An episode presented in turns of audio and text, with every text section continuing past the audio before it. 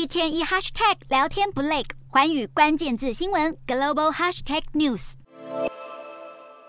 不管是在超市购物，还是去加个油，都得多掏点钱。美国民众都能感受到荷包渐渐缩水。为了抑制不断飙涨的通膨，美国联准会宣布一口气升息三码，成为今年以来连续第四度升息三码。这是联准会从今年三月以来第六次升息，先前分别在三月及五月升息一码及两码，六月、七月及九月连续三次升三码，加上这一次再升三码，今年累计升息十五码。联准会也表示，为了将通膨控制在目标区间百分之二，不排除继续升息。不过，专家认为，接下来的升息幅度可能不会这么大。另外，澳洲央行也宣布升息一码，连续两度升息一码，符合专家预期，也表明还会继续升息来对抗通膨。不过，相较于美国联准会和英国央行，澳洲央行的升息脚步明显较为缓和。随着各国央行不断升息，摩根大通的分析师认为，全球央行数十年来最激进的升息周期正接近尾声，紧缩周期可能在二零二三年初告终，因此各国从现在起进一步升息幅度可能都会比较小。